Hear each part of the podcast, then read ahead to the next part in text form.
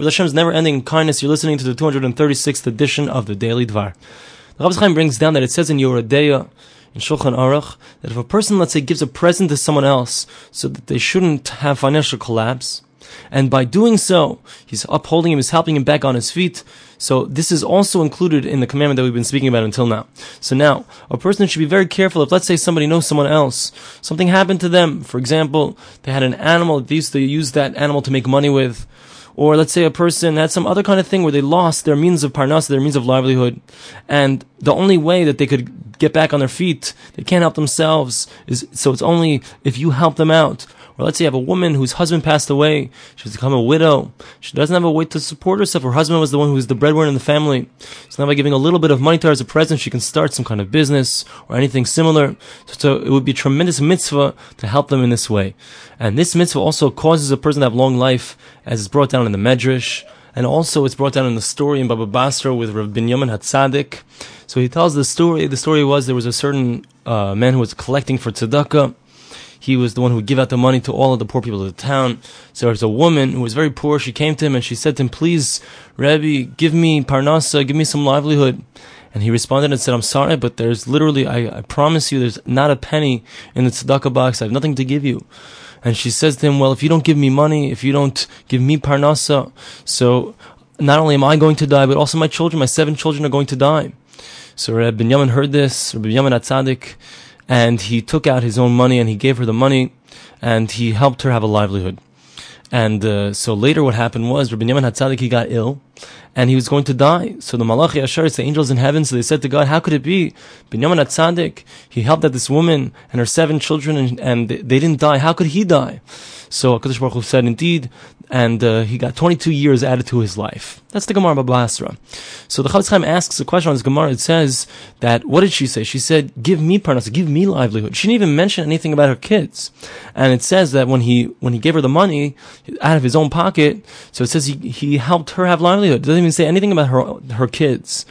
But nevertheless, so you can't say that it's only talking about herself and not her kids, because it says afterwards that the angel said that this Binyamin Hatzadik, so he not only helped her out, he helped out her kids, and therefore he should be able to live. So what's going on here? So the Chofetz Chaim explains that what's going on in this Gemara is that he didn't just give her a little bit of money in order for her to be able to live and for her kids to live. No, he actually gave her enough money to be able to get back on her feet, and thereby, so so he was giving her money to be mafarnes to give her livelihood, but by doing so, so he gave her the opportunity to be minsparnes to to have her own livelihood, not just for herself but for all of her kids, and that's the understanding of the Gemara, and that's a proof that shows this idea that it's a tremendous mitzvah, and because of this, 22 years was added onto his life. This is a beautiful thing. And so we see that it's included in this verse, If you count this verse that talks about supporting somebody who's on the verge of financial collapse, if you read the verse and you count the number of letters, there are 22 letters. So it's beautiful because that's why he got 22 years added onto his life. Because he actually fulfilled that which, that which it said in the verse. And thereby, he merited for himself to live another 22 years. Another thing that's important to know is that it says in the poskim in halacha that if a person helps someone else out to get a job, he gives him a job opportunity or he finds him work, that's also included in this idea of helping someone get back on his feet. And he said this is also a clear rebuke, so to speak, to those people that when they need someone to help them, whatever job it may be, so many times they're not careful to make sure to hire someone who's a Jew. So first of all, if one hires a Jew, if he's poor, so then he's fulfilling that which the verse says that you're helping out somebody who's poor. If someone who's on the verge of financial collapse, you have to make sure to help them. So you'll fulfill that verse. And second of all, even if the guy is rich, let's say even the person who you need to hire has a lot of money. Nevertheless, we find that in halacha, a person has to show preference, preferential treatment for his fellow Jew. He has to make sure to hire a Jew. If he has a choice between a Jew and a non-Jew, you're supposed to hire a Jew. Not only that, brings down from the Chubas Harama that even if it's a little bit more expensive to use the Jew for the same job, it's still better to hire the Jew.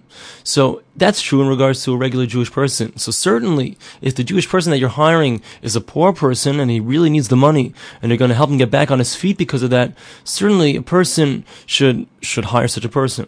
And a person should trust in Hashem that because he's fulfilling the mitzvah of supporting someone else, helping someone get back on his feet, giving someone parnas, giving someone a livelihood with honor.